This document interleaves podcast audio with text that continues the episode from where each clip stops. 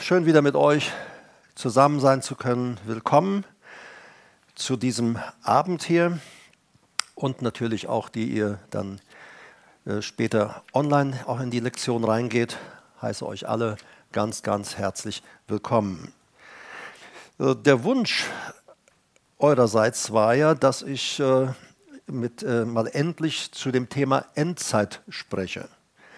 Und ähm, das ist natürlich ein sehr umfangreiches Thema. Ich habe vor zwei Jahren, fast zwei Jahren, anderthalb Jahren, mal einen groben Abriss gegeben. Aber ähm, dann kam immer wieder, kannst du das nicht ein bisschen detaillierter machen? Also für manchen war das zu schnell alles durch. Und so habe ich das letzte Mal, als ich hier zu euch sprach, äh, angefangen mit Endzeit Teil 1. Und äh, da ging es um die Frage, äh, wann begann die Endzeit oder wann sie begann. Wir haben Endzeit, Teil 1, wann sie begann. Das äh, hatten wir, habe ich das letzte Mal mit euch angeschaut und besprochen. Diese äh, Ausführungen sind auch auf YouTube äh, zu anzusehen oder auch zu hören. Und äh, wir haben uns dann äh, haben festgestellt, dass die Endzeit äh, schon vor fast 2000 Jahren begonnen hat, nämlich mit der Ausgießung des Heiligen Geistes, mit dem Kommen Jesu. Also wir haben dann die Schriftstellen angeschaut, die Bibelstellen, wo eindeutig gesagt wird, hier hat sie begonnen. Also wir leben jetzt seit fast 2000 Jahren in der Endzeit. Und ähm, wir haben dann auch angeschaut in dem Zusammenhang damals die 70 Jahrwochen von Daniel. Die sind natürlich wichtig, die ihm geoffenbart wurden in Daniel 9, 24 bis 27. Das ist jetzt auf eurem heutigen Skript noch nicht drauf.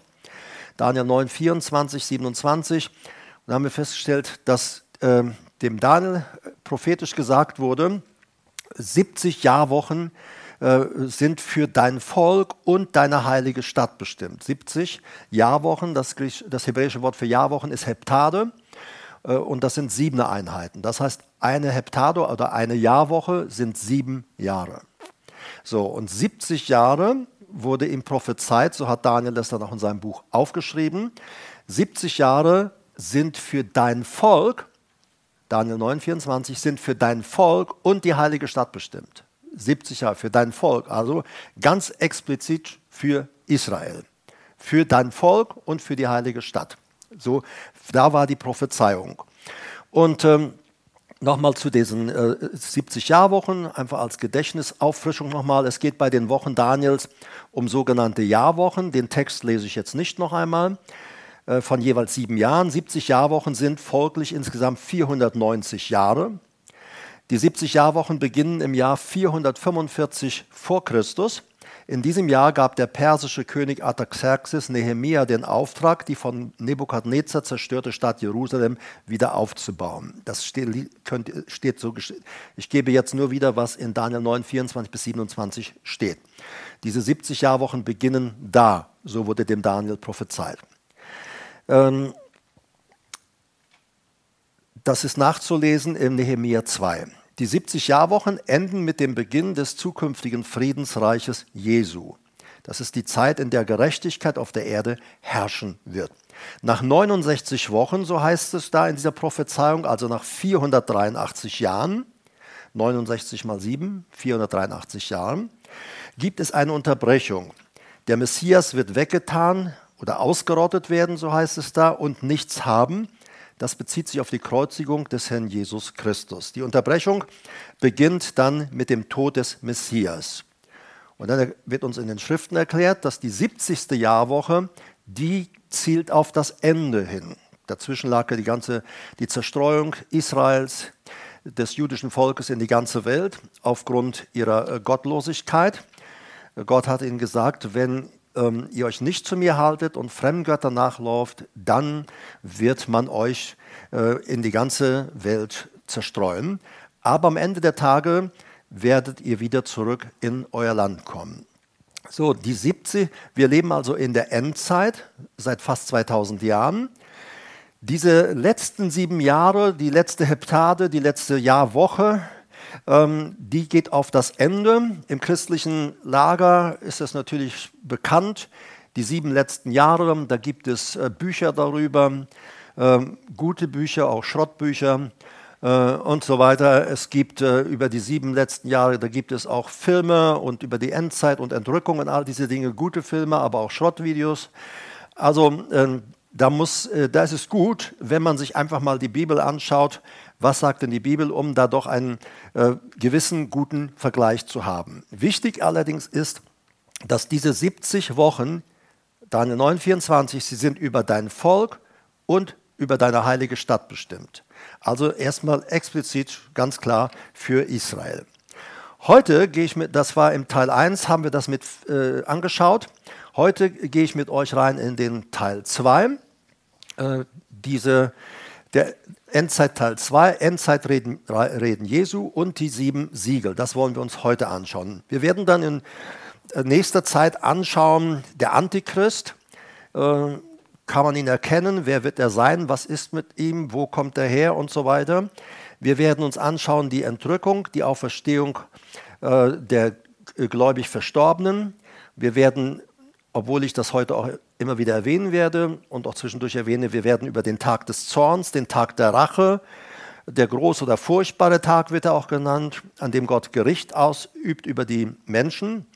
Wir werden dann die Posaunengerichte anschauen, die Zornschalen, die neue Zeit, das tausendjährige Reich, das ewige Gericht, die neue Welt, himmlische Jerusalem und so weiter und andere Dinge, die noch mit dazu gehören. Das werden wir so in Zukunft anschauen. Da ich ja bisher in der Regel alle vier Wochen drankomme, äh, werden wir dieses Vergnügen haben bis Mitte nächsten Jahres, schätze ich mal so ungefähr aber da könnt ihr ja auch selber schon forschen. Okay, das wollte ich nochmal äh, erwähnt haben, diese 70 Jahrwochen. Wir wollten heute anschauen äh, die Endzeitreden Jesu und parallel dazu vergleichen, was, sagt, äh, was ist mit den sieben Siegeln. Ihr wisst, diese apokalyptischen Reiter und so weiter. Da gehen wir heute rein, das schauen wir uns an. Äh, vorweg noch zu sagen, bevor ich es hinterher vergesse oder mir untergeht, ähm, dass Jesus, als er mit seinen Jüngern unterwegs war, dann sagte er über die Endzeit, die Jünger fragten ihn, wann denn die Zeit, wann die Stunde geschieht, wann der, dieser Kairos-Zeitpunkt geschieht. Und dann sagte er, das weiß nur mein Vater alleine, den Zeitpunkt. Warum war das so? Weil Jesus Mensch war, wie du und ich. Jesus wusste oder wusste so viel, wie du und ich wissen können, äh, durch den Heiligen Geist. Jesus sagt, alles, was ich tue, tue ich durch die Kraft des Heiligen Geistes. Und er sagt, ich kann nichts von mir selber tun. Alles, was ich tue, die Werke, die ich tue, das ist der Vater, der in mir lebt, sagte er, der tut diese Werke. Dann aber, Himmelfahrt, ist er zurück zu seinem Vater gekehrt. Er wurde wieder auf den Thron gesetzt, auf dem er als König eingesetzt war, schon vor Grundlegung der Welt. Das habe ich vor etwa drei Jahren in einem Thema behandelt, ausführlich. Und äh, äh, da hat er, äh, da wo er jetzt auf dem Thron sitzt, er ist ja auch Gott. Ähm, es gab dann so zum Beispiel diesen Pierre Vogel, diesen Islamisten, der dann immer sagte, Jesus kann ja gar nicht Gott sein, denn er, wusste, er weiß ja nicht mal, wann das Ende kommt. Ja, natürlich, zur Lebzeit, auf der, also auf der, seiner Erdenzeit wusste er es nicht. Aber die Offenbarung, das ist ja die Offenbarung Jesu Christi, die ihm Gott gegeben hat. Seit er wieder auf dem Thron sitzt, weiß er natürlich alles. Er weiß Zeit, er weiß Stunde, er, weiß das Ende. Er ist Gott. Hallo? So, und bevor wir die Vergleiche anschauen, auf eurem zweiten Blatt, da habt ihr oben, da steht Offenbarung 1, 1 bis 3. Das würde ich gerne mal kurz mit euch lesen. Offenbarung 1, wir werden so ein bisschen zwitschen in den Blättern. Ähm, wir haben das heute Morgen in Michelstadt angeschaut in der Gemeinde. Und ähm, ja, die Gemeinde war einstimmig dafür, in Zukunft wollen wir nur noch Skripte haben.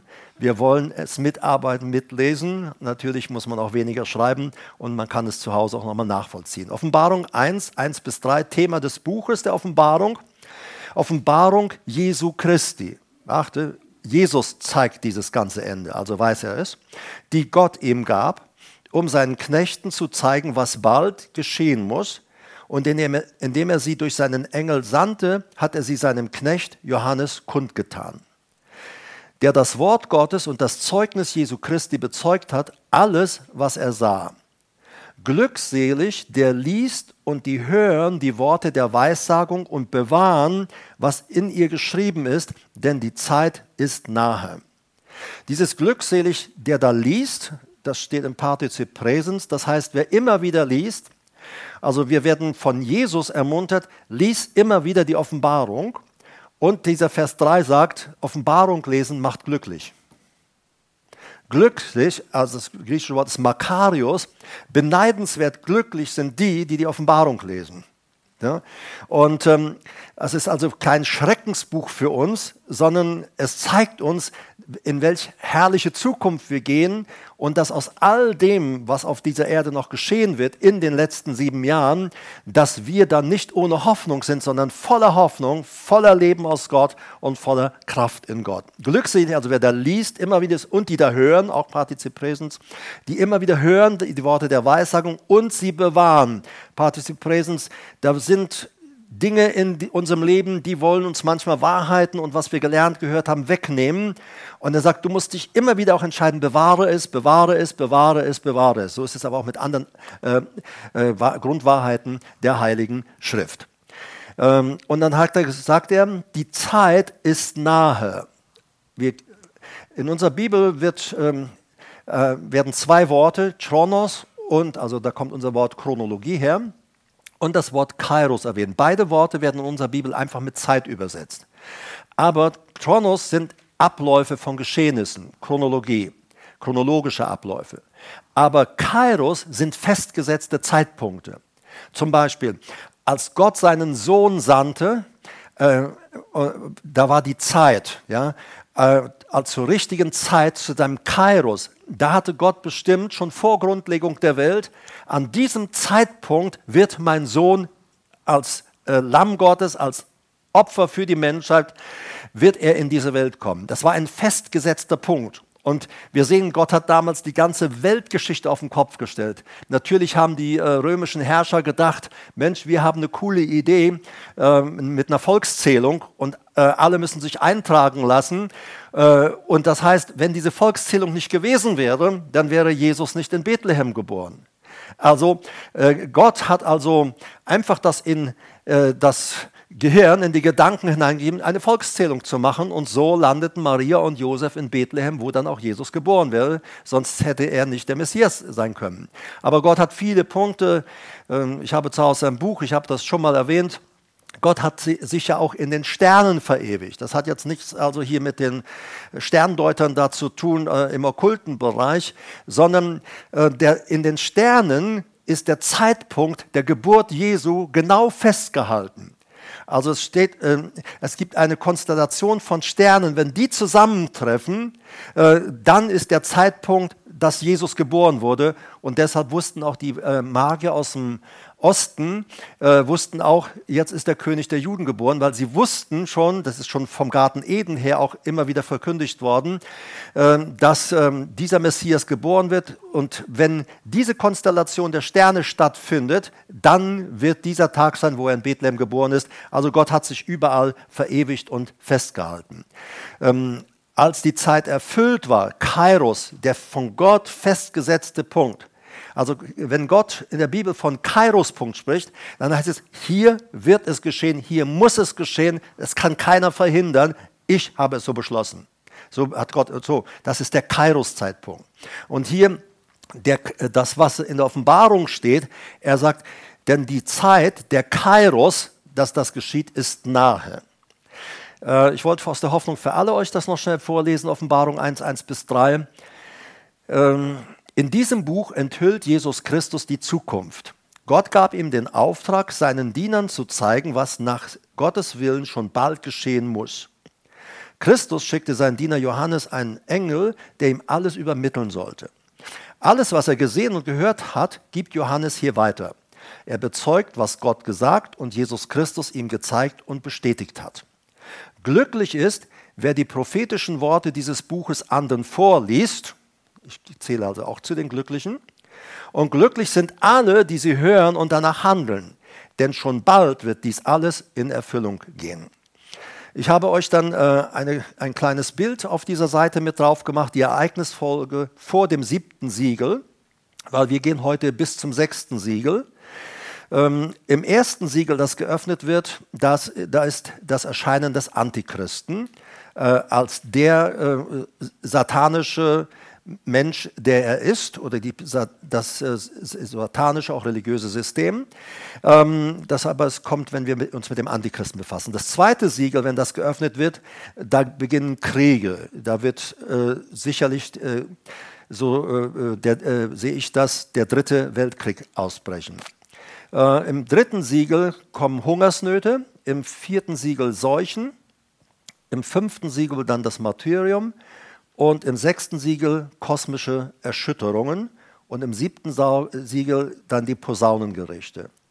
Wenn ihr diesen Balken unten euch anschaut, äh, alle, die ihr auch im Internet zuhört, ihr könnt mir einfach eine E-Mail schicken und ich schicke euch das Skript zu, so könnt ihr euch das dann auch selber in Ruhe äh, anschauen. Wenn wir hier sehen, äh, ihr seht nach dem vierten Siegel, da habe ich einen Zwischenstrich. Ähm, also mit dem mit der Öffnung des ersten Siegels, ähm, wann das eröffnet wird, also ich glaube nicht, dass die Siegel jetzt schon eröffnet sind, also dass, ich glaube nicht, dass wir in den letzten sieben Jahren leben, sondern wenn, die, wenn das erste Siegel geöffnet wird, dann wird der Antichrist äh, dahingehend auf der Bildfläche erscheinen, er wird mit Israel einen Friedensvertrag machen, wird auch dafür sorgen, dass Israel äh, um Israel um Frieden ist. Und er wird ihnen auch einen Tempel bauen. Also wir sehen, dass äh, gewisse Bestrebungen, Bemühungen da sind oder auch Äußerungen da sind, wo man äh, äh Dinge äh, äh, sagt, wo, die, die, mich aufhorchen lassen. Zum Beispiel äh, die, der, die saudi-arabischen ähm, Herrscher, sie haben verlautbaren lassen, naja, die Moschee auf dem Tempelberg ist nicht das, eines der wichtigsten islamischen Heiligtümer. Ähm, so, dann haben sie, äh, ein anderer äh, islamischer Staat hat das Gleiche inzwischen geäußert.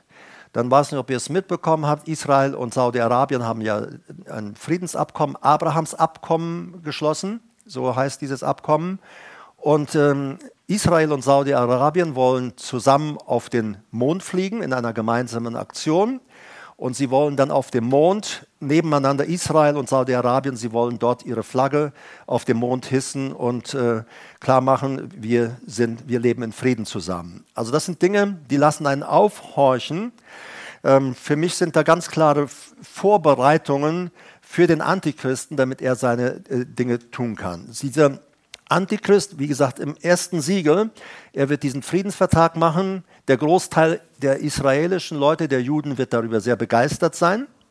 Es gibt einige wenige, eine kleine Schar, die sich dagegen sträuben und die sagen, nee, äh, äh, wir, der wird uns linken, sage ich jetzt mal einfach, äh, aber man wird nicht auf sie hören und die, der Friedensvertrag mit Israel wird zustande kommen. Äh, dann ist im äh, zweiten Siegel, hatte ich schon gesagt, da kommen dann die Kriege. Äh, Im dritten die Hungersnöte. Im vierten Siegel, zwischen vierten und fünften Siegel, da habe ich ja diesen Balken. Nach dem vierten Siegel, da wird der Antichrist, also es ist in der Mitte der Jahrwoche, in der Mitte der letzten sieben Jahre, da wo der Strich ist, da sind dreieinhalb Jahre der letzten sieben Jahre um. Und Jesus hatte gesagt, dass in der Mitte der Jahrwoche wird er kommen und er wird sich in den Tempel setzen und äh, göttliche Verehrung und Anbetung fordern. Leute sagen, gibt sowas? Äh, das, äh, ist, wir sind doch im, äh, in einem ganz anderen Jahrtausend und Jahrhundert, äh, Jahrtausend inzwischen. Also das kann doch. Wir müssen nur nach Nordkorea schauen. In Nordkorea, der Machthaber, er bezeichnet sich als Gott und jeder Nordkorea muss ihn anbeten und als Gott auch verehren. Wer das nicht tut, kommt in ein Straflager oder wird getötet. Wer in Nordkorea mit einer Bibel erwischt wird, kann auf offener Straße erschlagen werden, sofort getötet werden. Das ist in Nordkorea verboten, weil ein, äh, niemand darf Jesus oder irgendjemand das anders anbeten. Er ist der Einzige, den man anbeten darf und soll. So, das wird der Antichrist genauso auch verlangen. Ähm, Jesus sagte, er wird dann ähm, äh, sein, äh, ein, ein Gräuelbild aufstellen in dem Tempel und dann und Anbetung verlangen, da werden die Juden merken, wow, der hat uns tatsächlich gelingt, der hat uns reingelegt, das ist, äh, das ist ein falscher Messias, das ist, ähm, äh, und äh, sie werden ihm die Gefolgschaft verweigern und werden gegen ihn aufstehen. Und dann wird er, der Antichrist, wird dann ganz einfach äh, die, eine riesen Verfolgungswelle einsetzen. Also für ihn wird es so sein, er sagt, wir brauchen eine Endlösung der Juden. Wir haben schon mal, glaube ich, so einen Typ in unserem Land rumlaufen haben. Der Antichrist will dann das jüdische Volk ausrotten, wird, will aber gleichzeitig parallel dazu wird er auch äh, die Christen verfolgen. Denn du musst wissen, zu dieser Zeit sind wir alle noch da. Und dann im fünften Siegel, als das geöffnet wird, da bricht ja diese Riesenverfolgungswelle aus. Und äh, wir werden uns das nachher noch anschauen. Und im sechsten Siegel, dann kommen diese kosmischen Erschütterungen. Ähm, das erleben wir auch noch mit. Und wenn wir das sehen, dass das passiert, dann wissen wir, jetzt kommt die Entrückung, jetzt wird der Herr erscheinen äh, und ähm, uns für immer zu sich nehmen. Das erstmal jetzt vorab. Jetzt würde ich gerne mit euch, seid ihr noch mit mir? Jetzt würde ich gerne mit euch äh, auf Seite 1 eures Blattes anfangen, beziehungsweise auf der letzten Seite erstmal. Äh, ich habe auf der letzten Seite euch ähm, aus der Elberfelder Bibel die Bibelstellen aus Offenbarung 6, 1 bis 17 äh, rausgeschrieben oder reinkopiert. Und äh, vergiss nicht, diese sieben letzten Jahre, es ist, sie sind für dein Volk und für die heilige Stadt bestimmt. Also es ist, geht ganz stark, die sieben letzten Jahre gehen schwerpunktmäßig äh, ähm, um die Endgeschichte auch mit Israel hier auf dieser Erde. So, als Offenbarung 6.1, und ich sah, als das Lamm eines von den sieben Siegeln, also das erste Siegel, dann öffnete und hörte eines von den vier lebendigen Wesen wie mit einer Donnerstimme sagen, komm. Einige Handschriften fügen zu und sie, also komm und sie. Äh, und ich sah und, und siehe, ein weißes Pferd und der darauf saß, hatte einen Bogen und ihm wurde ein Siegeskranz gegeben und er zog aus, siegend um, und um zu siegen. Äh, wenn wir jetzt auf die erste Seite schauen, und wir werden immer switchen rüber zu unseren äh, Vergleichsstellen, Endzeitreden Jesu und die ähm, Offenbarung Johannes, die er von Jesus bekommen hat. Wenn ihr auf die erste Seite also jetzt schaut, diesem Vergleich, ihr seht Endzeit Teil 2, 70. Jahr, warum, habt ihr es gefunden? Ja? ja? klar. Okay, wir lesen erstmal rechts eine Zusammenfassung, denn das erste Siegel ist das weiße Pferd und sein Reiter. Er wird als falsche Religion aufgefasst, die sich im Antichristen personifiziert, der durch die Lüge an die Macht kommt. Antichrist, nur noch mal reingeworfen, heißt nicht gegen Christus, sondern anstelle von Christus. Das griechische Wort anti ist nicht gegen, sondern anstelle, anstatt von. Also ich predige heute anstelle von jemand anders. Also es ist nicht anstelle, anstatt von. Jemand, der sich äh, ähm, der sich, äh, der sich äh, der Verehrung verlangt anstelle von Christus und Macht ausüben will. Das stand, haben wir im ersten Siegel gerade gelesen. Links daneben hat Jesus zu seinen Jüngern in den Endzeitreden gesagt, Matthäus 24, 5, viele werden unter meinem Namen auftreten und sagen, ich bin der Messias oder ich bin der Christus. Und sie werden viele irreführen. Ähm, wir werden sehen auch des Weiteren, immer wenn wir ein Siegel lesen, wie in den Endzeitreden Jesu, als er hier als Mensch unterwegs war und seinen Jüngern, zu seinen Jüngern darüber sprach, wie immer die Parallelen auch zu den Siegeln sind. Ich würde gerne das zweite Siegel lesen, das ist wieder dann auf eurer letzten Seite. Und als es das zweite Siegel öffnete, hörte ich das zweite lebendige Wesen sagen, komm. Und es, und es zog ein anderes, ein feuerrotes Schwert, äh, Pferd, und dem, der darauf saß, ihm wurde gegeben, den Frieden von der Erde zu nehmen und die Menschen dahin zu bringen, dass sie einander schlachteten, und ihm wurde ein großes Schwert gegeben. Also dieser ähm, Antichrist, der da auftritt, oder noch gehen wir zurück erstmal auf die erste Seite wieder, das zweite Siegel, also der zweite, das zweite ist das rote Pferd und sein Reiter, ihm wird ein Schwert gegeben, er besitzt die Macht, durch Kriege zu überwältigen. Links in Matthäus 24, 6 bis 7 sagte Jesus, ihr werdet von Kriegen hören und Nachrichten über Kriege werden euch beunruhigen. Gebt acht, lasst euch nicht erschrecken, das muss geschehen. Es ist aber noch nicht das Ende. Denn ein Volk wird sich gegen das andere erheben und ein Reich gegen das andere. Also es wird sicherlich bei der Öffnung des zweiten Siegels wird ein dritter Weltkrieg sicherlich anfangen. Ich weiß nicht, ob ihr euch noch erinnert, wir hatten mal vor längerer Zeit eine Prophetie gelesen von einer norwegischen Schwester. Das hängt bei uns am schwarzen Brett draußen aus, am Infotafel. Da hängt die Prophetie aus, kannst du dir gerne abfotografieren oder im Internet ist sie auch nachzulesen. Äh, die Dame ist natürlich inzwischen lange bei Jesus. Und äh, sie hatte diese Prophezeiung, als es noch äh, kein Fernsehen und dergleichen gab. Es gab ein, ein Kanal, auf dem man was sehen konnte, so nannte sie das ja auch. Und sie prophezeite, wenn es zum Ende hin mehr geht, es wird viele Kanäle geben. Also wir haben heute, haben heute viele Programme. Es wird viele Kanäle geben und auf diesen Kanälen wird überall Schmutz verbreitet. Es wird das, was eigentlich intim in ein Schlafzimmer auch eines Ehepaares gehört, das wird offen über Bildern und Filmen im Fernsehen ausgelebt werden. Unmoral wird ausgelebt werden. Ähm, damals hat man gesagt, die, äh, die alte Dame hat sie nicht alle. Äh, dann hatte sie prophezeit, dass man vor der norwegischen Küste Öl, Erdöl finden würde. War undenkbar. Inzwischen wissen wir, dass dort also Riesenmengen Erdöl gefördert werden. Ähm, und äh, sie hat äh, dann auch prophezeit, sie hat aber noch mehr Details, das könnt ihr euch selber nachlesen, dass dann ein dritter Weltkrieg kommen wird. Aber dieser dritte Weltkrieg wird anders sein als die Weltkriege, die bisher sind. Also wir können da schon sicherlich auch ganz gespannt sein. Ich meine, die Menschheit ist heute in der Lage, aus dem, aus dem Weltall über Satelliten und so weiter Krieg zu führen. Also man, man könnte sich äh, von, von außen aus dem All können wir uns inzwischen selbst vernichten. Also äh, es ist gar kein Problem. Ich habe vor zwei Wochen ungefähr kam eine Meldung rein, äh, habe ich nicht gelesen, ich hatte dann keine Zeit, muss ich irgendwie noch nachholen. Äh, stehen, die Frage dieses Artikels war, äh, stehen wir vor dem Dritten Weltkrieg? Also wir wissen, die äh, Lage in unserer Welt ist sehr sensibel. Äh, da muss nur einer mal wirklich dumm kommen oder äh, falsch reagieren und, und dann rumpelt es, dann knallt ja. Aber ähm, auf jeden Fall beim zweiten Siegel, dieser, der, wenn das geöffnet wird, der Antichrist wird Macht haben, auch Kriege zu führen. Und ich gehe davon aus, dass dann der dritte Weltkrieg beginnt. Äh, hatten wir die Parallelen dazu gelesen? Ja, genau. Das dritte Siegel, letzte Seite wieder. Und als es das dritte Siegel öffnete, hörte ich das dritte lebendige Wesen sagen, komm. Und ich sah und siehe ein schwarzes Pferd und der darauf saß, hatte eine Waage in seiner Hand. Und ich hörte etwas wie eine Stimme inmitten der vier lebendigen Wesen, die sagte, ein Maß Weizen für einen Denar und drei Maß Gerste für einen Denar und dem Öl und dem Wein füge keinen Schaden hinzu.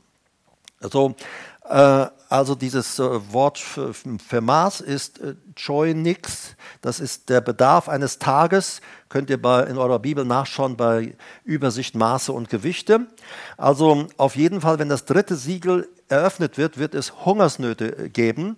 Ähm, du musst sehen, ein Maß Weizen heißt es hier für ein Denar. Ein Denar war äh, ähm, zu der Zeit war das der ein Tageslohn. Also das heißt, Weizen wird so teuer werden, heißt es, äh, ähm, äh, wenn du da ein gewisses Maß kaufen willst, dann musst du einen ganzen Tag dafür arbeiten.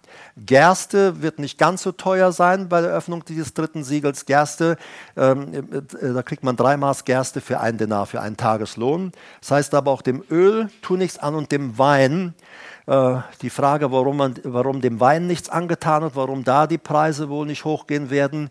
Äh, wahrscheinlich, weil die, äh, weil die Menschen irgendwie betäubt werden sollen oder manche vielleicht ihr Leben dann nur noch im Suff ertragen können. Wie auch immer es ist, auf jeden Fall, äh, das wird Hungersnöte. Das heißt, es wird Lebensmittelrationen werden verteilt auch. Man, man kann nicht, äh, viele Menschen werden sterben, denn wir müssen sehen, bis zum Ende des vierten Siegels, bis zum Ende des vierten Siegels, äh, ist ein Viertel der Weltbevölkerung äh, tot. Also wir haben jetzt acht Milliarden Menschen. Das heißt, beim vierten Siegel sind ungefähr zwei Milliarden Menschen gestorben innerhalb von, drei, äh, von äh, gut, gut, zwei Jahren. So äh, sind, sind sie gestorben. Also es wird und auch durch Seuchen, durch Viren und so weiter und so fort äh, okay, gleich. Zum dritten Siegel zurück auf unsere Übersicht. Äh, rechts erst wieder aus der Offenbarung. Das dritte Siegel ist das schwarze Pferd und sein Reiter. Ihm wird eine Waage gegeben, mit der er die Nahrungsversorgung kontrollieren kann. er wird Hungersnöte bringen. Wir wissen ja heute schon, dass über Börse und so weiter wird, werden Lebensmittelpreise gehandelt und in die Höhe getrieben. Äh, und äh, es wird bei der Öffnung des dritten Siegels so sein, dass viele Menschen äh, kein Geld mehr haben werden, um sich die natürlichen Dinge des Lebens zu kaufen. Man geht ja davon aus, ich weiß nicht, war das im Handelsblatt oder irgendwo genau, kann ich nicht sagen, aber könnt ihr selber nachschauen in eurem in euren Suchmaschinen. Ähm, aber man sagt, bis Weihnachten ungefähr diesen Jahres werden die Lebensmittelpreise um etwa 30 Prozent steigen. So, äh, und ich beobachte das sehr genau. Also ich habe jetzt letzte Woche, äh, wir hatten mal Lust auf Spaghetti und äh, die kosten im Supermarkt normal 49 Cent so ein Päckchen. Äh, und die kriegst du jetzt nicht mehr unter 69 Cent. Also da ist ein ganz rasanter Preisanstieg schon. Nudelgerichte werden teuer werden, so hieß es in diesem Bericht. Und ähm, ja, wir sollten einfach unsere Augen schärfen und äh, aufmerksam die Welt verfolgen. Ich weiß nicht, jeder hat auch ein Lager, um sich Vorräte anzulegen, aber beobachte einfach die Zeit. Also die, er wird Hungersnöte bringen, links davon, vom dritten Siegel auf der Übersicht im Vergleich. Da sagte Jesus, an vielen Orten wird es Hungersnöte geben. Matthäus 24, 7b ist das.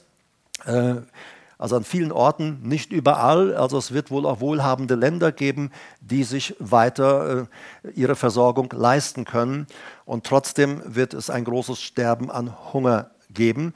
Das ist alles von Menschen gemacht. Wir müssen sehen, die sieben Siegel sind der Zorn von Menschen und die Auswirkungen, die die Menschheit davon erlebt und auch der Zorn des Antichristen. Die sieben Posaunen später, das sind, äh, äh, äh, ist der Zorn Gottes über die Menschen, auch über Israel. Ähm, da werden alle Menschen gerichtet auf der ganzen Erde und dann die sieben Zornschalen, da wird Gott die Nationen richten, die Israel verfolgt haben, nur so zwischendurch. Genau, dritte Siegel war, dass also Nahrungsmittel, Rationen wohl verteilt werden oder auch, ähm, dass äh, die Lebenshaltungskosten für das natürliche Leben einfach sehr hoch sein werden. Das vierte Siegel, letzte Seite wieder, als es das vierte Siegel öffnete, hörte ich die Stimme des vierten lebendigen Wesens sagen, komm. Und ich sah und siehe ein fahles, ein fahles Pferd und der darauf saß, dessen Name ist Tod und der Hades, also das Totenreich, folgte ihm. Und ihnen wurde Macht, Vollmacht gegeben, über den vierten Teil der Erde zu töten mit dem Schwert und mit Hunger und durch die wilden Tiere der Erde also zu töten mit dem Schwert, also Krieg, ganz massive Kriege bei der Öffnung des vierten Siegels. Äh, ich vermute mal, dass es auch Krieg geben wird, äh, äh, Staaten gegen Staaten, auch solche, die sich, sage ich mal, gewisse Dinge und Grundversorgung nicht mehr leisten können. Ähm, also da wird einiges auf uns zukommen, beobachte es einfach. Aber mit, äh, zu töten mit Schwert und mit Hunger, das Wort Hunger ist Limos und Limos ist Nahrungsmittel oder Hunger, Hungersnot. Also durch Nahrungsmittelmangel, durch Hungersnot wird also äh, der vierte Teil der Menschen sterben. Und, äh, und durch die wilden Tiere. Also wenn man das griechische Wort hier anschaut für die Tiere, dann sind das keine Haustiere, sondern es sind wilde Tiere. Ich weiß nicht, ähm, äh, äh, undenkbar für uns, dass auf einmal wilde Tiere äh, hereinbrechen. Keine Ahnung, ob das uns so treffen wird, vielleicht auch nicht überall. Aber interessant finde ich, äh, bei allem äh, Schwärmen für die Vergangenheit, also ähm, die Wolfspopulationen nehmen ganz stark zu in unserem Land. Letzte Woche habe ich gesehen, dass in Gebieten, in denen es bisher keine Bären gab, also ich spreche nicht von Brombeeren und Himbeeren, äh, sondern in denen es keine Bären gab, dass da auf einmal eine beträchtliche Zahl an Bären wieder existiert. Und manche Menschen fühlen sich durch diese Dinge bedroht. Auf jeden Fall im vierten Siegel äh, werden wilde Tiere, also keine Haustiere, wilde Tiere, die nicht zu einem Hausstand oder so gehören, werden äh, mit eine Rolle spielen. Wenn wir das anschauen im Vergleich, das vierte Siegel wieder auf erste Seite, das vierte Siegel, das ist also das fahle Pferd und sein Reiter. Er repräsentiert Tod und Seuchen. Er tötet mit dem Schwert, mit Hunger und durch die Tiere der Erde.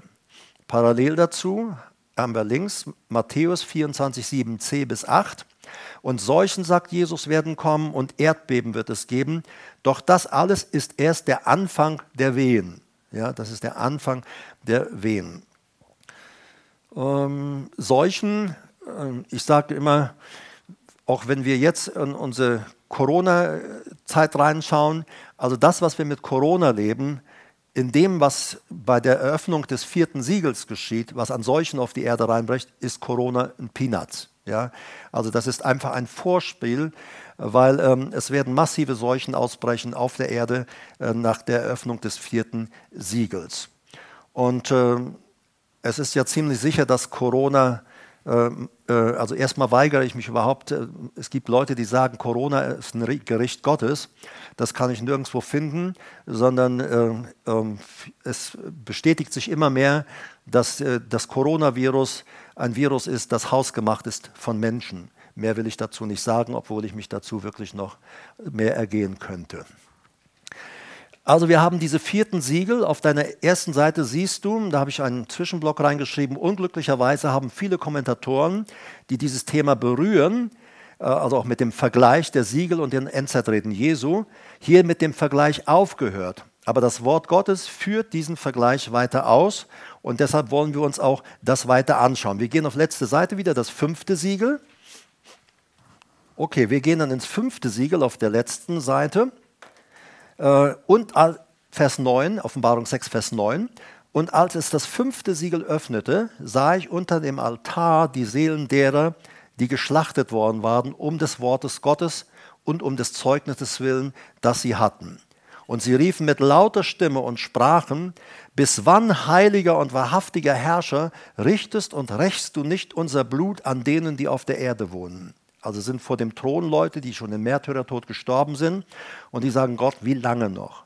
Und es wurde ihnen einem jeden ein weißes Gewand gegeben und es wurde ihnen gesagt, dass sie noch eine kurze Zeit, da steht Chronos, abwarten sollten, bis auch ihre Mitknechte und ihre Brüder vollendet seien, die ebenso wie sie getötet werden sollten. Äh, wenn ihr nochmal auf eure Karte, auf euer Bild schaut mit den Siegeln, wir sind also jetzt in diesem Bereich des fünften Siegels, also davor, im, in der Mitte der Jahrwoche, da hat sich ja der Antichrist in den Tempel gesetzt. Äh, das jüdische Volk steht massiv dagegen auf. Eine große Verfolgung tritt ein. Die Bibel nennt diese Zeit die große Trübsal. Allerdings ist der Beginn der Trübsal ist mit der Öffnung des ersten Siegels. Aber die große Trübsal beginnt wenn dreieinhalb Jahre um sind und in der Mitte dieser Jahrwoche, wenn der Antichrist da seinen göttlichen Anspruch geltend machen will. Da beginnt es und dann beginnt die Verfolgung und wir werden es auch hinterher sehen. Ähm, diese Zeit wird die Not Jakobs genannt, äh, die große Not wird es genannt. Äh, also das ist diese Zeit der großen Trübsal. Was auffällt hier ist, bei dem äh, fünften Siegel, wir haben dann Vers 11 gelesen, dass sie, äh, es wurde ihnen gesagt, dass sie noch eine kurze Zeit abwarten sollten. Wenn du die Offenbarung ganz liest, wie ich schon sagte, es macht glücklich, sie zu lesen, äh, wenn du sie ganz liest, dann wirst du feststellen, dass manchmal steht, und es, vergehe, es werden sein eine Zeit und zwei Zeiten und eine kleine Zeit. So, das sind dreieinhalb Jahre. An anderer Stelle wird dann ganz einfach gesagt, wird über dieselbe Situation gesprochen. Es dauert 42 Monate, steht dann zum Beispiel geschrieben, irgendein Vorgang. So, 42 Monate ist wie viele Jahre? Ohne Taschenrechner. Okay. Ja, dreieinhalb Jahre, genau. 42 Monate sind dreieinhalb Jahre. Genau. So, und hier, also dieses, äh, diese große Trübsal, diese Verfolgung, dieses äh, Martyrium, ähm, das wird circa sechs Monate äh, dauern. Äh, fünf bis sechs Monate, das ist so eigentlich der Zeitraum für eine kurze Zeit. Also es gibt kurze Zeit und lange Zeiten.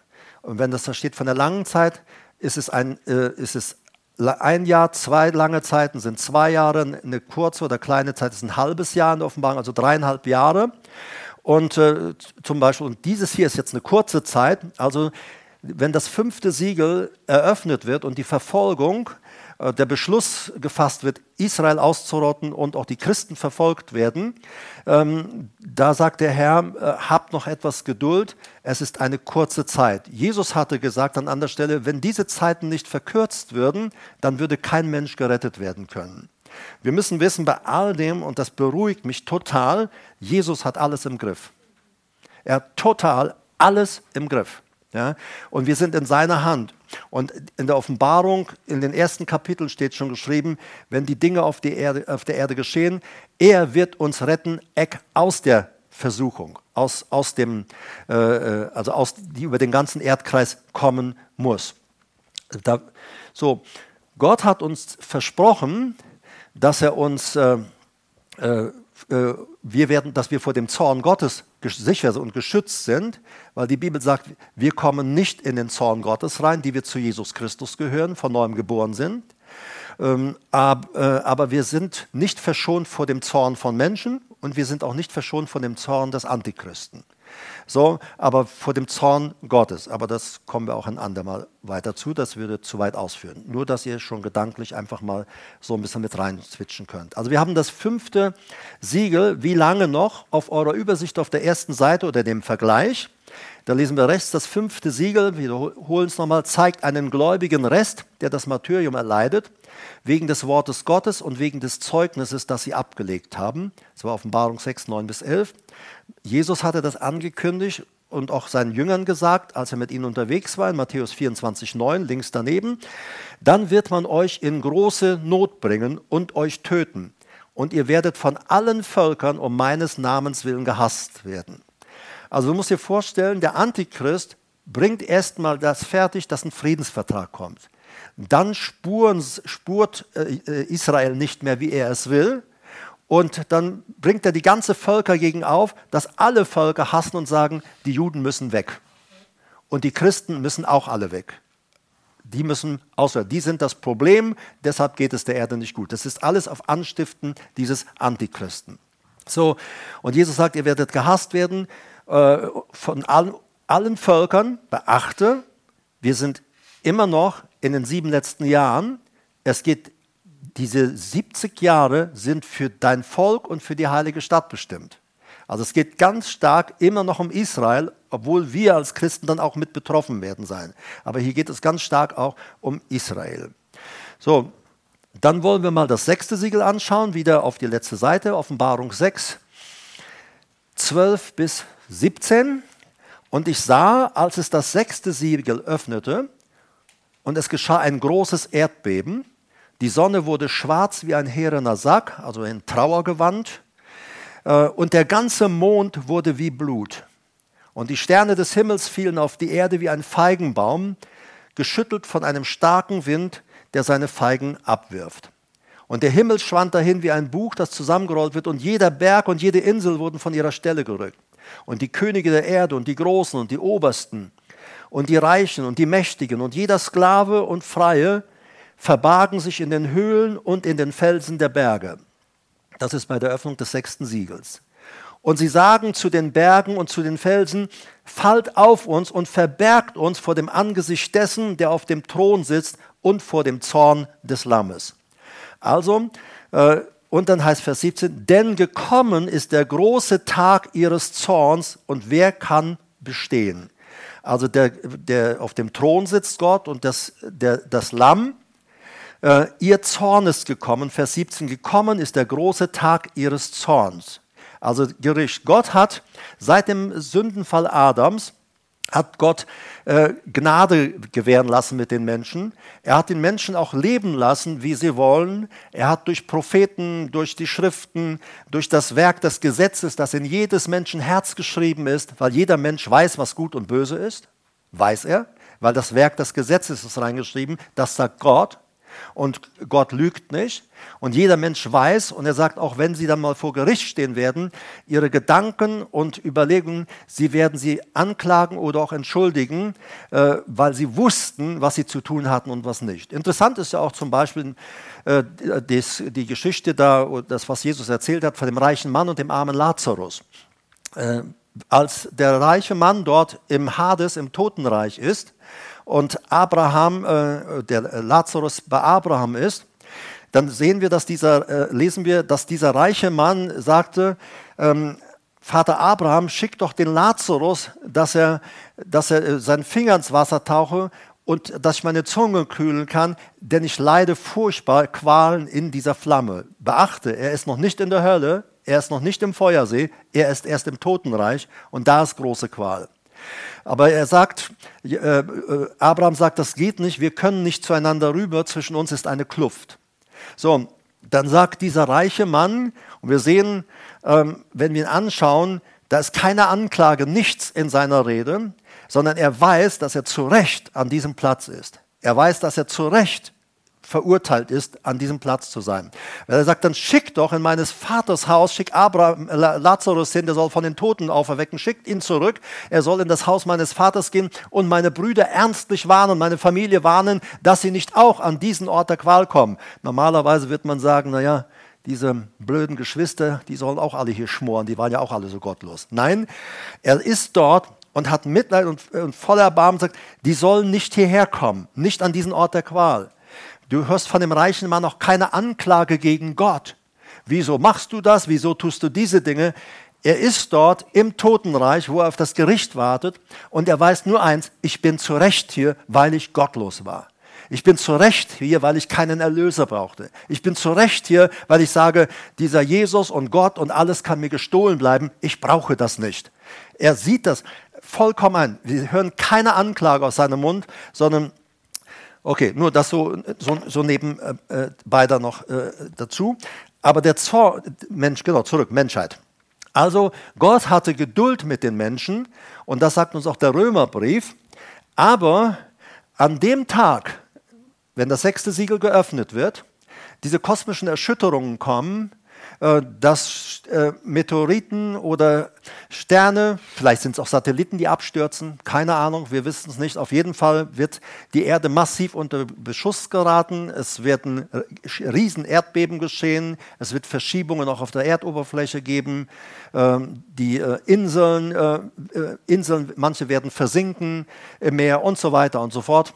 Aber das kann, lesen wir alles später noch in der Offenbarung, da sind wir heute nicht drin. Also Gott hat, ähm, Gott hat Geduld gehabt mit den Menschen. Wenn dieser Tag, wenn dieser Tag kommt, das sechste Siegel geöffnet wird, und dann wissen wir, wenn diese Erschütterungen kommen, jetzt kann es jeden Moment passieren, dass Jesus wiederkommt. Weil wenn diese Erschütterungen kommen, dann werden sie entrückt, denn es heißt hier in Vers 17 Offenbarung, jetzt ist gekommen der große Tag des Zorns, des Lammes und Gottes. Gott sagt, ich habe der Menschheit tausende von Jahren, 6000 Jahre etwa, habe ich ihnen Gelegenheit zur Umkehr gegeben, aber sie haben es nicht getan und ab dann ist die Gnade vorbei. Also Jesus sagt, es wird bei der Ankunft des Menschensohnes so sein, wie es bei, äh, bei, äh, bei Noah war. Noah ging in die Arche und die Arche war zu und die Flut kam. Wer in der Arche war, war gerettet, die anderen gingen alle in der Flut unter. Jesus sagt, so wird es sein wenn ich wiederkomme. Oder es wird sein wie bei Sodom.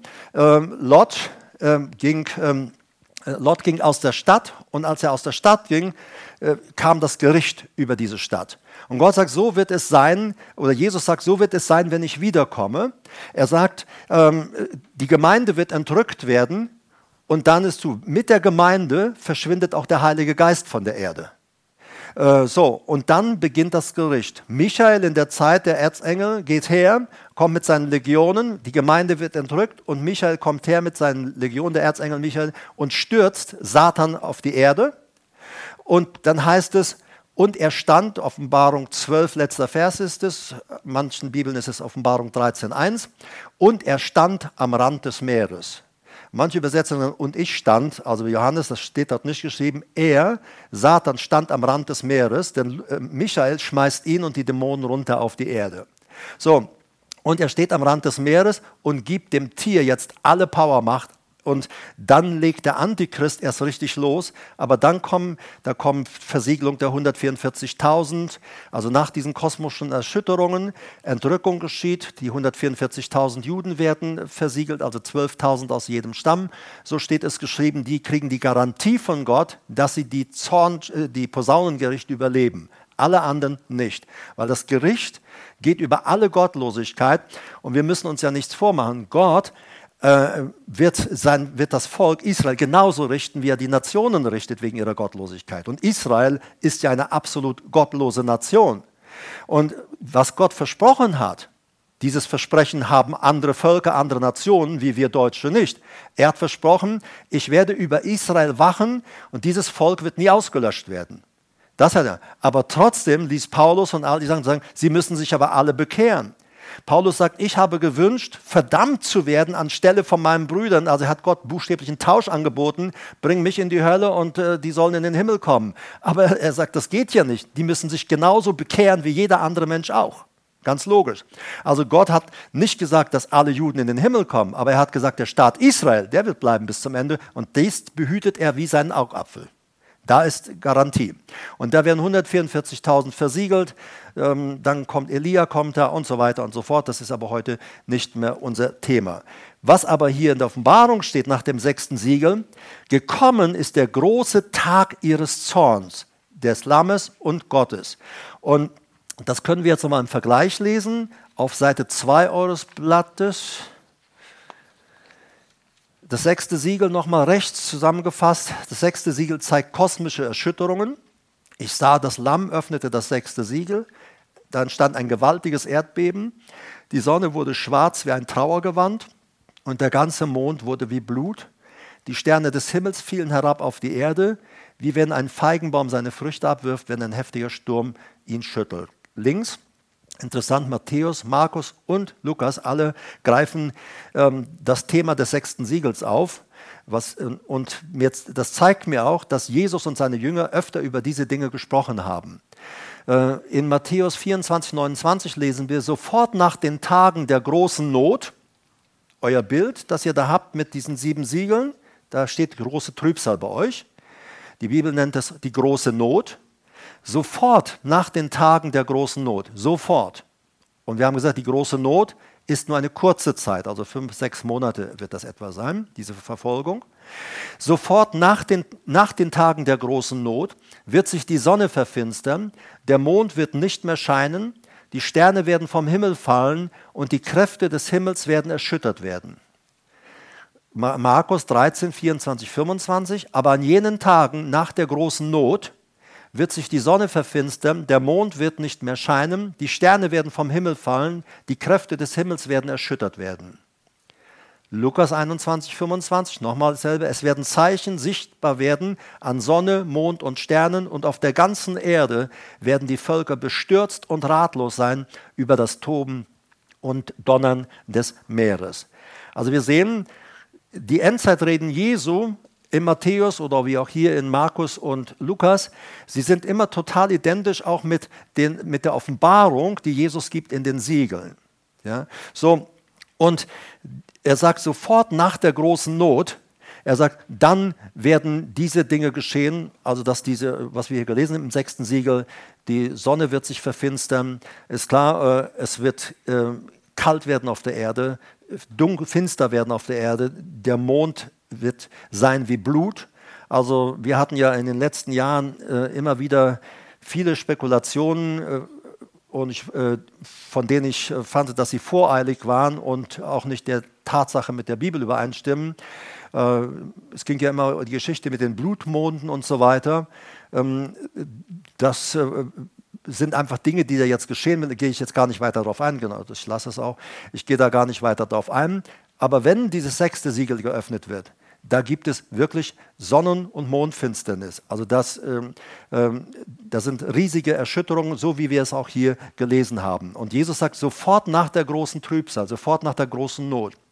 Und wir werden uns bei späteren Zeitpunkten anschauen und wir werden das auch Bibelstellen anschauen, die uns zeigen, dass die Entrückung tatsächlich dort stattfindet, wenn dieses sechste Siegel geöffnet wird. Das heißt, bis dahin sind wir noch da auf der Erde. Wir erleben diese Dinge mit. Aber Jesus sagt, fürchtet euch nicht. Erhebt eure Häupter. Wir sollen uns sogar freuen, sagt er, weil ihr wisst, jetzt naht eure Erlösung. Ja? Und es ist für uns einfach wichtig, dass wir in unserem Herzen klar sind und unserer Beziehung äh, zu, zu Jesus und auch nicht vom Glauben abweichen, vom Glauben abfallen. Wir kennen ja alle diese Geschichte von den zehn Jungfrauen, die Jesus da äh, erzählt. Fünf Törichte, fünf Kluge. Und alle hatten Öl. Das heißt, sie waren alle mal unter der Salbung. Und äh, sie waren alle von neuem geboren. Und äh, dann fünf heißt es auf einmal, sie verloren ihre Salbung und ihre Lampen erlöschen. Und was ist die Lampe? Die Bibel sagt, der Geist des Menschen ist die Lampe des Herrn. Also unser Geist, wir sind ja Personen, Geist, Seele, Körper. Unser Geist, und die Bibel sagt, durch unseren Geist, unterscheidet uns vom Tier, wissen wir, was in uns ist. Äh, wir wissen, wie wir von innen gebaut sind. Wir können diese Dinge lernen, nachvollziehen, verstehen, sogar erklären. Ein Tier kann das nicht, weil ein Tier äh, ist ein Wesen aus Körper und Seele. Wir aber sind nach dem Bild Gottes geschaffen. Gott ist Geist. Und wenn wir, unser Geist ohne Jesus ist finster, hat nicht das Leben Gottes in sich und die Bibel nennt das Tod. Alles, was nicht in Verbindung mit Gott steht, nennt die Bibel Tod, obwohl wir auf zwei Beine rumlaufen. So. Und er sagt, und äh, in, in, diesem Beispiel äh, oder in diesem äh, Gleichnis, was Jesus sagt von den Jungfrauen, er sagt, fünf Törichte hatten kein Öl mehr. Die Salbung war nicht mehr in ihrem Leben und äh, er sagt, und ihre Lampen erloschen. Das heißt, sie verloren wieder ihre Wiedergeburt. Sie verloren ihr Heil. Ja, theologisch wissen sie alle noch, oh, ich muss jetzt gehen, jetzt muss ich hergehen und ich muss Öl kaufen, ich muss jetzt hergehen, ich will ja auch noch zu dieser Hochzeit, nur geht es nicht, weil wenn die Entrückung kommt, ist es vorbei, ist es zu. Die, die bereit sind, sagt Jesus, die gehen rein. Und die anderen gehen nicht rein. Die, deren Geist erloschen war, die ihr Leben mit Jesus aufgegeben haben, ihr Heil verloren haben, oder leichtfertig ohne Gott ihr Leben gelebt haben, die haben es dann einfach verpasst. So, und ähm, was geschieht mit diesen, das werden wir uns auch ein andermal anschauen, auch dazu hat die Bibel uns äh, einige Dinge zu sagen. Aber wichtig für uns ist in diesem Zusammenhang diese, das, äh, das äh, was Jesus sagte in den Endzeitreden, als er körperlich hier unterwegs war, sichtbar körperlich unterwegs war, und mit den Siegeln. Und ich denke, ihr habt feststellen können, da sind Parallelen. Und das, was ich euch gesagt habe, wann welche Ereignisse stattfinden, diese Punkte werden wir uns dann auch noch wieder anschauen. Gerade auch, sage ich mal, diese kosmischen Erschütterungen und die Dinge, die kommen werden. Also sie werden kommen. Wir müssen eins wissen. Gott kann nicht lügen. Und das, was wir in der Bibel lesen, was wir in der Offenbarung lesen, in der Endzeitreden von Jesus wissen, es wird wirklich so geschehen. Wenn aber der Satan auf die Erde geworfen wird, und äh, die Gemeinde ist entrückt. Die Bibel sagt, wenn wir dann entrückt werden, dann äh, kommen wir vor den, äh, vor den Richterstuhl Christi. Äh, das ist nicht der, der, Stuhl, wo wir verurteilt werden in die ewige Verdammnis, sondern da wird jeder Lohn empfangen, wie er zu Lebzeiten seinen Glauben gelebt hat. Und Paulus sagt, äh, manche werden gerade gerettet wie durchs Feuer.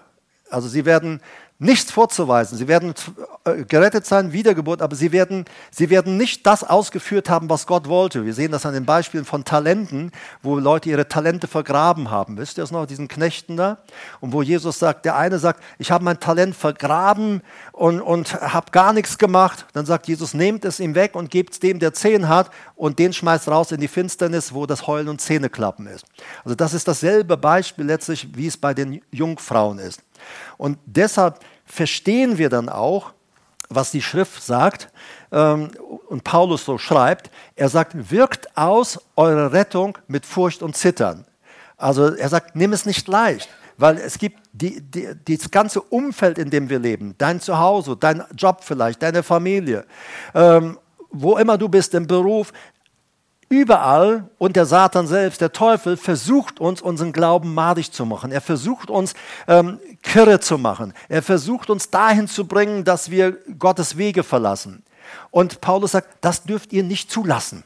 Wir müssen dabei bleiben, weil der Teufel geht umher wie ein brüllender Löwe, er ist ja kein Löwe, und sucht, wen er verschlingen kann. Und äh, davor hat Jesus uns auch gewarnt, dass wir auf diese Dinge achten. Ähm, wir haben ja bei uns, ich habe es euch schon mal gesagt, eine äh, Endzeitkarte, eine unserer Mitarbeiterinnen, die Simone, ähm, sie hat eine Endzeitkarte gemalt, die bekommt ihr auch später. Das würde jetzt zu viel schon sein, weil das bis ins Ende reingeht. Also es ist eigentlich eine ganz lange Karte, äh, Endzeitkarte. Die könnt ihr euch dann, äh, die bekommt ihr später dann auch in Kopie, könnt ihr euch dann übers Bett hängen oder wie auch immer. Und dann habt ihr die apokalyptischen Reiter da über eurem Kopfkissen äh, oder wie auch immer. So, also das ist bisher äh, dann noch vielleicht noch ein Abschnitt, ja, den lese ich einfach nochmal. Das habe ich genommen aus dem, dieses Zitat auch aus dem Buch, was glauben, was glauben Sie über die Wiederkunft Christi? Äh, dieses Buch kannst du bei uns in der Bücherstube oder in unseren Bücherstuben bekommen. Äh, ich habe gestern noch mal im Internet nachgeschaut. Es gibt dort ein paar gebrauchte Exemplare äh, mit Gebrauchsspuren und so weiter. Ich glaube, die waren so 12, 13, 15 Euro in dem Dreh. Ähm, also wir haben einen ganzen Schwung von diesen Büchern, äh, weil ich habe einen ganz Teil mal gekauft und bei uns bekommst du das Original ungenutzt für 5 Euro, ist also in unseren Bücherstuben zu haben. Du musst es aber muss, sage ich, von Anfang an durchlesen, weil er hier widerlegt, warum Dinge geschehen können und warum Dinge nicht geschehen. Er geht zum Beispiel auch, äh, es gibt ja diese Ansicht über Entrückung, dass es vor der Trübsal ist. Ich sage, das ist die amerikanische Lieblingstheorie. Äh, vor den sieben letzten Jahren, bevor Antichristen alles kommt, werden wir entrückt. Das ist natürlich nicht so. Das geht eindeutig von der Schrift nicht. Manche sagen mitten in der Trübsal. Marvin Rosenthal beweist, und ich finde es das beste Buch, das es auf dem Markt gibt, deshalb kann ich es dir auch empfehlen. Er sagt, die Entrückung kommt vor dem Tag des Zorns. So haben wir es auch in Offenbarung 17 hier gelesen, nachdem das sechste Siegel geöffnet ist. Gekommen ist der große Tag ihres Zorns. Er wird auch in der Bibel genannt der Tag des Herrn, der Tag der Rache, der Tag unseres Gottes. Ein Hinweis noch zu dem ersten Teil, den wir hatten. Da hat ja Petrus in seiner Predigt Pfingsten äh, Joel zitiert. Und ähm, die Leute haben gesagt, ja, die sind also, die dann Sprachen jetzt reden, die sind betrunken oder die haben, haben sie nicht mehr alle.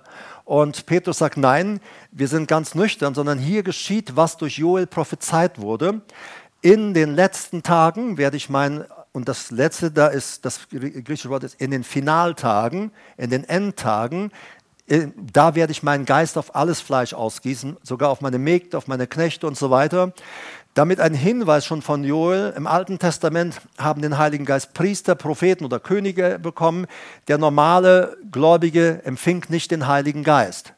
Aber er sagt, wenn, das, wenn die Endzeit anbricht, und sie bricht dann an, sagt Joel, wenn dieser Heilige Geist ausgegossen wird. Und das Merkmal wird sein, dass der Heilige Geist jetzt von allen, die gläubig sind, empfangen werden kann von allen, die von neuem geboren sind. Und das ist, was er dann ja auch sagt äh, in, äh, in, in, in äh, Apostelgeschichte 2. Und das Bemerkenswerte oder Interessante ist bei Petrus, äh, Joel sagt, ähm, also dass dieser Geist ausgegossen wird auf alles Fleisch, eure Knechte, Mägde werden Weissagen, die alten Träume haben und so weiter. Und dann geht er ja her, ich gucke mal, ob ich die Stelle gerade hier noch habe. Genau.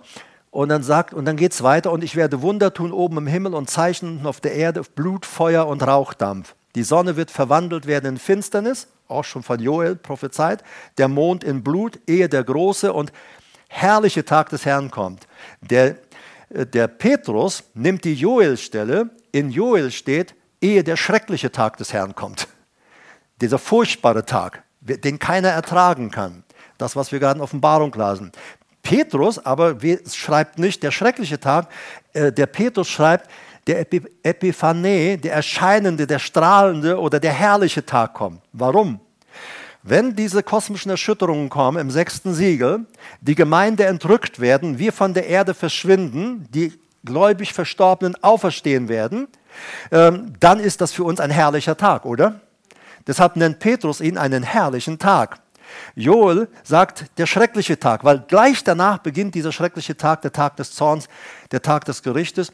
Da, und da, äh, da wird, werden alle Menschen aus allen Nationen auf dem ganzen Globus in den äh, Posaunengerichten gerichtet werden, äh, weil sie das Heilsangebot Gottes nicht angenommen haben und die Gottlosigkeit inzwischen so übermäßig stark ist, dass man es kaum ertragen kann. Selbst wenn wir in unsere Gesellschaft hineinschauen, Menschen, die für das Leben kämpfen, werden diffamiert, niedergemacht. Menschen, die sich zu Jesus halten und sagen, dass er der Weg ist, sie sind intolerante Leute. Ähm, dabei ist es die Wahrheit. Intolerant sind ja gerade diejenigen, die äh, verbieten wollen, dass wir die Wahrheit sagen. Das sind intolerante Menschen. Aber all diese Dinge, Jesus hat gesagt, ich bin der Weg von sich aus, von seiner, bezüglich seiner Person, ich bin der Weg, die Wahrheit und das Leben. Niemand kommt zum Vater als nur durch mich. Ne? Und die Bibel sagt an anderer Stelle, Gott hat gesagt, es gibt nur einen Mittler zwischen den Menschen und Gott und das ist Jesus Christus.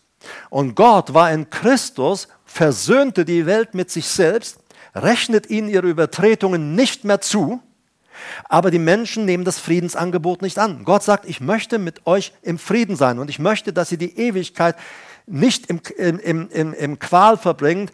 Ich möchte, dass ihr die Ewigkeit bei mir verbringt. Denn Gott will, dass alle Menschen gerettet werden und zur Erkenntnis der Wahrheit kommen. Also Gott bietet den Menschen Frieden an und der Mensch sagt, nein, danke.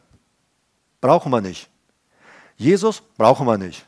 So, und diese ganze Gottlosigkeit, wenn dieser Tag des Zorns kommt, also bei dem sechsten Siegel dann, da startet er dann und im siebten Siegel äh, geht, gehen dann diese äh, Dinge los. Das schauen wir uns dann, wie gesagt, ein andermal an. Ich habe hier auf eure Seite 2 noch geschrieben, Entrückung in der, äh, in der Öffnung des sechsten Siegels, vor der Öffnung des siebten Siegels. Also Marvin Rosenthal schreibt in seinem Buch, was glauben Sie über die Wiederkunft Christi, wenn die Bibel das wörtliche, vollständige und inspirierte Wort Gottes ist, wenn es buchstäblich, also buchstabengetreu und verbindlich ausgelegt werden kann, wenn Menschen sie verstehen können, wir können sie verstehen, dann liegt es klar auf der Hand, vor dem Tag des Herrn wird es kosmische Erschütterungen geben und diese kosmischen Erschütterungen erscheinen mit der Öffnung des sechsten Siegels. Diese Tatsache zu verleugnen oder zu ignorieren bedeutet, die Schriften der Bibel in eine Form zu pressen, die einer ausgedachten prätribulationistischen Entrückung vor der Trübsal, also Vorstellung von der Entrückung angepasst ist. Also es ist vor der Trübsal die Entrückung ist unhaltbar, geht nicht. Vielleicht noch einwenden, wir brauchen auch keine Angst haben bezüglich des Zeichen des Tieres.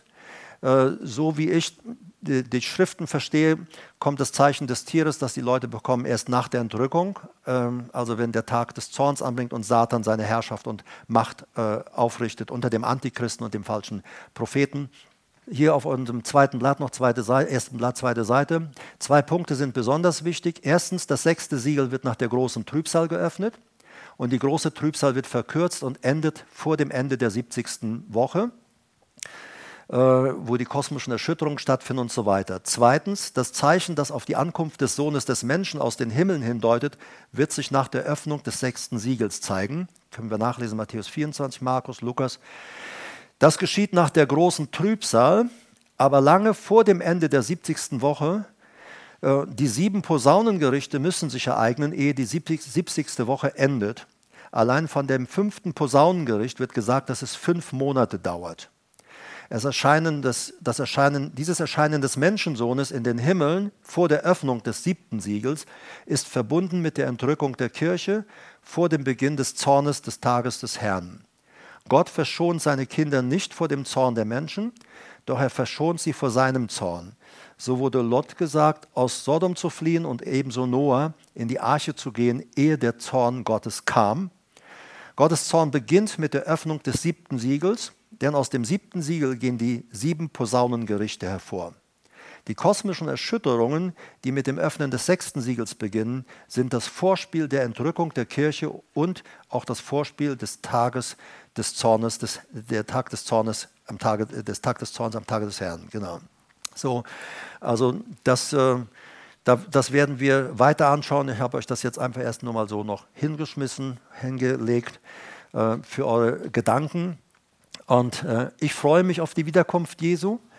Äh, die Bibel sagt, oder Jesus beginnt die Offenbarung, er sagt glücklich, wenn du das liest, weil es zeigt, dass die Welt ohne Hoffnung sein wird nach der Öffnung des sechsten Siegels. Die Gemeinde wird entrückt und absolutes Chaos und Hoffnungslosigkeit bricht über die Menschheit herein.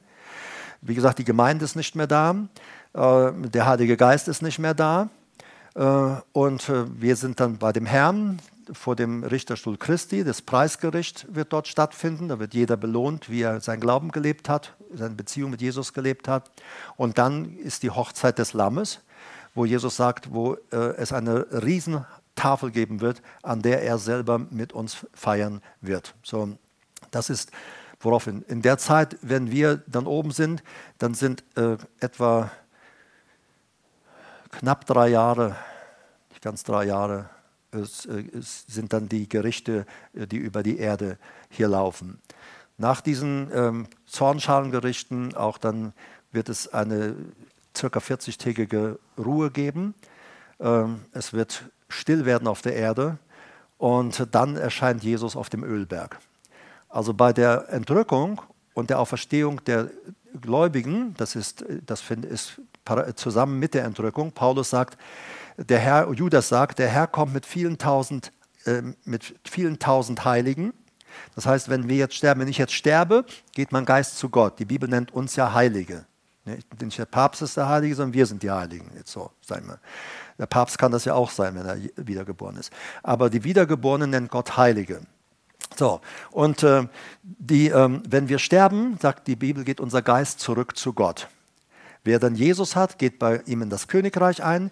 Wer Jesus sagt, ich brauchte keinen Erlöser, der wird ins Totenreich geschickt und wartet dort auf das Gericht in der zweiten Auferstehung.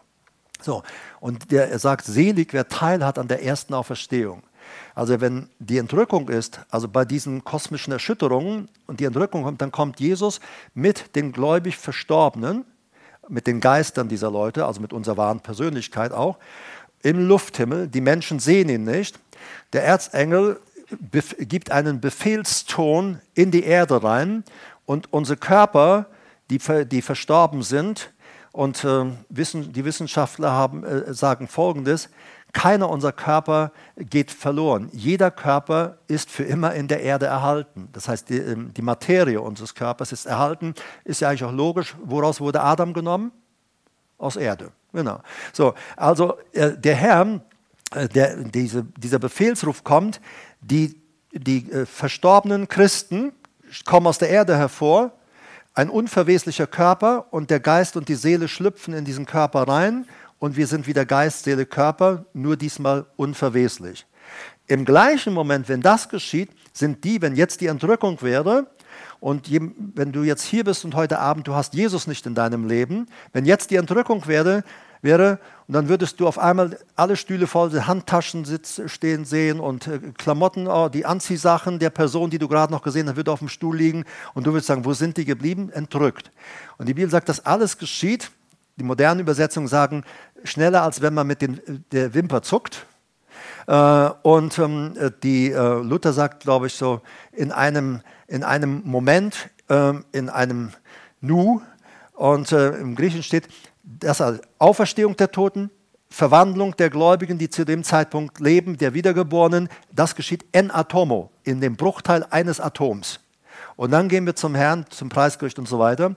Dann laufen die Gerichte und danach kommt dann Jesus sichtbar wieder auf den Ölberg. Und dann errichtet er ein tausendjähriges Friedensreich. Das so als Gesamtschau das und dann kommen ja weitere Ereignisse. Äh, die Bibel spricht auch, wie es sein wird, in, äh, gibt Anhaltspunkte, wie es sein wird in diesem Friedensreich. Und äh, das werden wir alles ein andermal anschauen. Ich hoffe, es hat dir etwas geholfen. Konntet ihr mir da folgen? War das kompliziert? Viel vielleicht. Ne? Ja. Deshalb habt ihr jetzt auch das Skript und jetzt könnt ihr nochmal nachforschen. Und dann könnt ihr auch, ähm, was weiß ich, in dem nächsten Sonntagvormittag Gottesdienst einfach herkommen und wer dann dran ist, geht das mit euch nochmal durch. Wäre auch eine Variante, ne, dass man das einfach nochmal anschaut. Aber du hast hier äh, Anhaltspunkte. Wenn du sagst, ich will schon mehr wissen, dann so empfehle ich dir dieses Buch. Und ähm, äh, wie gesagt, das ist in unseren Bücherstuben erhältlich. Erhebt eure Häupter, sagt Jesus, wenn das geschieht, weil eure Erlösung naht. Also erlöst sind wir ja. Es meint unsere Herausrettung aus diesem ganzen äh, antichristlichen System, das dann dort äh, an, in der äh, äh zugange ist. Ich danke dir, Herr, dass du sagst, wir sollen uns freuen und dass die Offenbarung zu lesen uns glücklich macht. Ja, Herr, und ich kann sagen, Herr, es macht mich glücklich, wenn ich die prophetischen Worte der Offenbarung lese. Ja, Herr, es macht glücklich, weil ich weiß, in welch eine herrliche Zukunft ich gehe, welch eine Hoffnung und ich habe und da, weil ich weiß, dass ich sicher und geborgen bin in deiner Hand.